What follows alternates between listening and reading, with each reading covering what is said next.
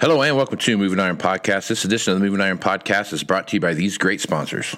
Axon started out of a passion for keeping agriculture moving. Imagine having one hundred years of tire and wheel knowledge in your back pocket the next time you sell a piece of ag equipment. To find more or become an Axon dealer, please visit axon tire dot com. This podcast is also brought to you by Valley Transportation. Valley Transportation has been hauling ag and construction equipment across the country for the past thirty-three years. Call Parker at eight hundred, six five seven, four nine one zero or go to valley trans inc dot com for all your trucking needs. At Valley Transportation, our goal is to help you reach yours. This podcast is also brought to you by AgDirect. No matter how you buy your ag equipment, from a dealer, auction, or a private party, AgDirect can help you finance it. You can even apply online at ag direct dot com. Learn more about your financing options at ag direct dot com. Moving iron in the twenty-first century. Hard-working people working hard for you and me. Moving iron, time and time again. Through the years you'll find us here. Moving Iron. Hello and welcome to Moving Iron Podcast Markets with Chip Nellinger. This edition of the Moving Iron Podcast is brought to you by Axon Tire, helping dealers move more iron for the past one hundred years. For more information, go to axon tire dot com. If you're looking for a free uh, flashlight, Chip, I'll tell you what, this is it right here. Not only is it a flashlight, you can take the top duty off, right there. Take the top off, and you got this cutter thing right here, like you got a seatbelt deal. Let's see if I can get to come in there. Just look at your seatbelt, smash the glass with this tip right here, plus the flashlight on the other end. So it's like like a Swiss Army knife for flashlights. If you want one of those, just go send an email to marketing at axon tire dot com with all your information, and they will send you one free in the mail. Just tell them the Moving Iron Podcast sent you. So there you go, Chip. Next time it I might do that. Next time something crazy happens at your house, you're gonna have a Swiss Army knife for a flashlight. You're That's gonna right. Be able to fight your way out. A weapon and a light. There you go. All right. Valley Transportation has been hauling ag and construction equipment across the country for the past thirty-three years. Call Parker at eight hundred, six five seven, four nine one zero for all your trucking needs. At Valley Transportation, our goal is to help you reach yours. And no matter how you buy ag equipment, whether it's from a dealer, an auction, or a private party, AgDirect can help you finance it. You can even apply online at ag direct dot com for more information about your financing options. Go to ag direct dot com. Chip Nellinger is with Blue Reef Agri-Marketing out of Morton, Illinois, and he's nice enough to come on and talk about what's going on in the market. So, Chip, how you doing this morning? Hey, doing well, Casey. It's uh, we're getting into getting into summer here. We can turn the calendar to June, so yeah. uh, this thing is uh, progressing rapidly into the growing season. Yeah, yeah. It's uh, th- things are moving right along. We had a we had a bunch of rain come through here um, over the weekend. I bet we probably got uh, two inches of rain, if not close to that, over the over the course of the weekend. Turned off a little cooler than than uh, what we what we see like the right what we would like right now, but I'm not going to complain about the rain because it's uh, it was it's so dry that we got an inch and a half of rain or more, and still driving down the gravel roads with dust behind me. So that shows you how dry it is out here. So, yeah, pretty bad. It was much much needed. For yes, sure. Very much so. All right, let's talk about uh, crop progress and conditions reports right now. Pretty much caught up across the board. You know, corn is planted is up where it's supposed to be. Emergence is where it's supposed to be. Emergence is just a little back behind, about seven percent or so. But soybeans are right on track with across the board. And you look at wheat. Wheat still a struggle. You know, you've got uh, seventy-three percent of the spring wheat planted. Um, Ninety-two percent is the average right now. So that the northern plains are still still struggling to get stuff put in. Uh, winter wheat, um, seventy-two percent's headed. But still, it's you know only twenty-nine percent of that's rated good to excellent. Last week it was twenty-eight percent, so it popped up about one percent, but you know give or take on that. So if you look across the board there, Chip, as you look at that, what are your thoughts there, and how is the market reacting to that? Yeah, a little bit of a mixed bag there. I mean, even though the numbers uh, kind of caught up, like you, you mentioned, uh, here we are June first, and where we are behind continues uh, continue to be behind are the far northern plains there, North Dakota, Minnesota. Um, you know, are two big ones that, that stick out there, and they've, um, you know, kind of struggled with uh, too much rain. So it's like, it, it's feast or famine. You know, you guys, uh, you mentioned that uh, two inches of rain, if you got it, uh, was, you know, ideal because you're so far uh, below normal uh, rainfall right now, even going back into last summer and fall. And the poor guys up north, they just wanted to quit raining for a couple weeks so they can finish up uh, planting and and some field work. So you know, a little bit of a mixed bag. I, I think, um, given how late it is, you know, you, you can, uh, uh, you know, expect that we're going to see some prevent plant. And then there's even pockets. We talked to some producers here, um, uh, even in southern Illinois, where it has been too wet uh, for too long. Now, they're, they're probably not uh, too terrible on beans, but there are some producers that have uh, switched over or intending to switch over some acres of corn to beans. It just got too late for the corn. And so it's just, um, it's it's not great. It's everywhere. It's not perfect everywhere. It is in some areas, however. And uh, that's what the market's trying to grapple with is, you know, what I'm going to get the rest of this in the ground. What's that mean to prevent plant? Uh, how many prevent plant acres? How many acres switch from corn uh, to beans? Uh, in the South, uh, they have the same problem, and it's probably not a necessarily a, a corn to bean switch, maybe, but a, a corn to cotton switch. Uh, they're struggling with wet weather there. And so, uh, you know, in this whole, uh, you know, kettle or stew of market information, that's what the market is trying to trying to kind of grapple with here. You've you've been um, the, the market is uncertain about this potential for this uh, supposed meeting coming up here next week that is going to uh, take place with different parties, Russia, Ukraine, maybe Turkey moderating that uh, about allowing some humanitarian exports of grain out of the Black Sea area. Um, You know, obviously that would uh, ease some of the supply tightness that we see. The wheat and the corn markets uh, really uh, didn't like that uncertainty. I think there's a small percentage chance that that's going to happen.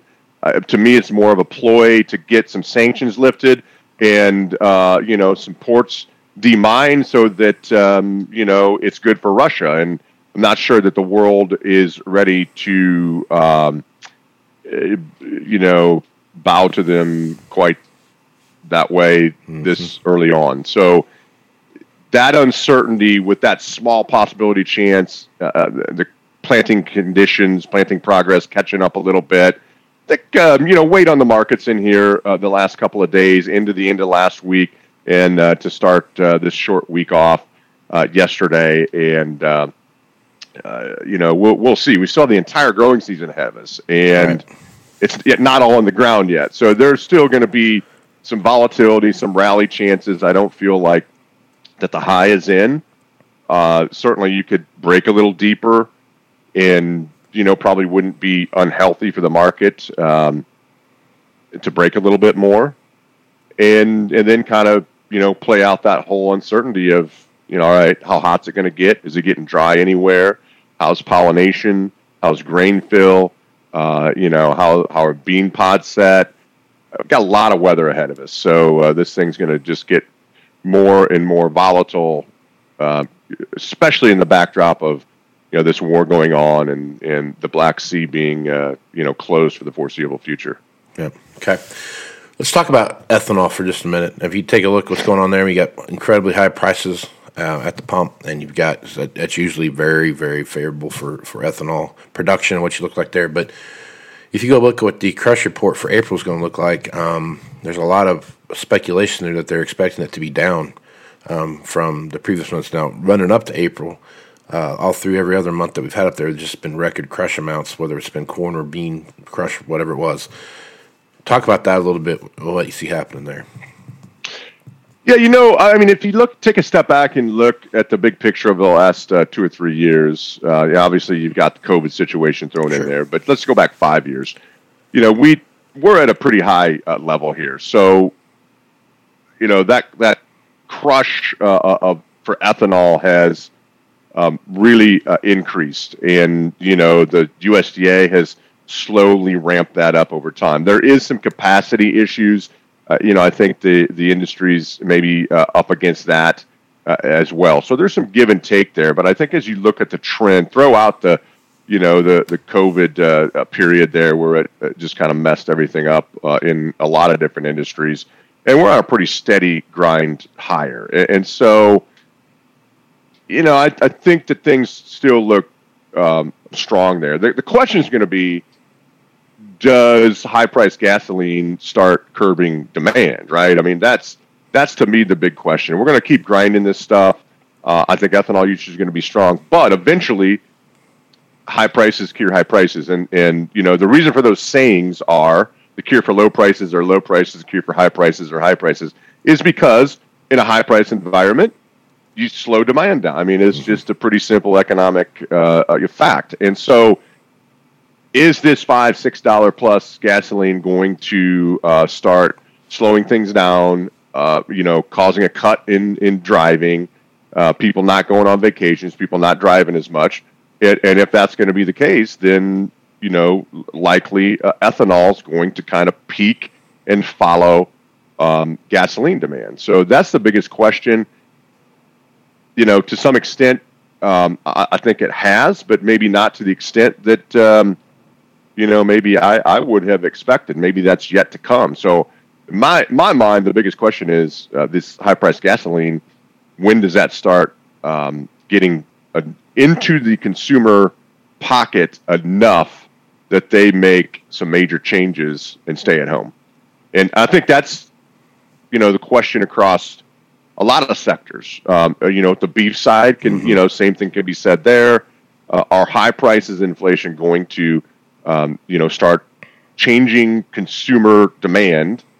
And, and if and when it does, uh, that's going to affect a lot of things. Ethanol grind, uh, protein consumption, probably even, um, you know, corn, bean, uh, you know, grain demand uh, in general. So that's the battle we've got going on, is how long is inflation going to rage? When does the consumer uh, demand slow down? That's going to be kind of a, a tightrope, uh, you know, dance that we um, face for several months. And some of that's going to be crop size related, right? So mm-hmm. we talked earlier about the, the weather. So there's all these issues in there that the market's going to be highly sensitive to.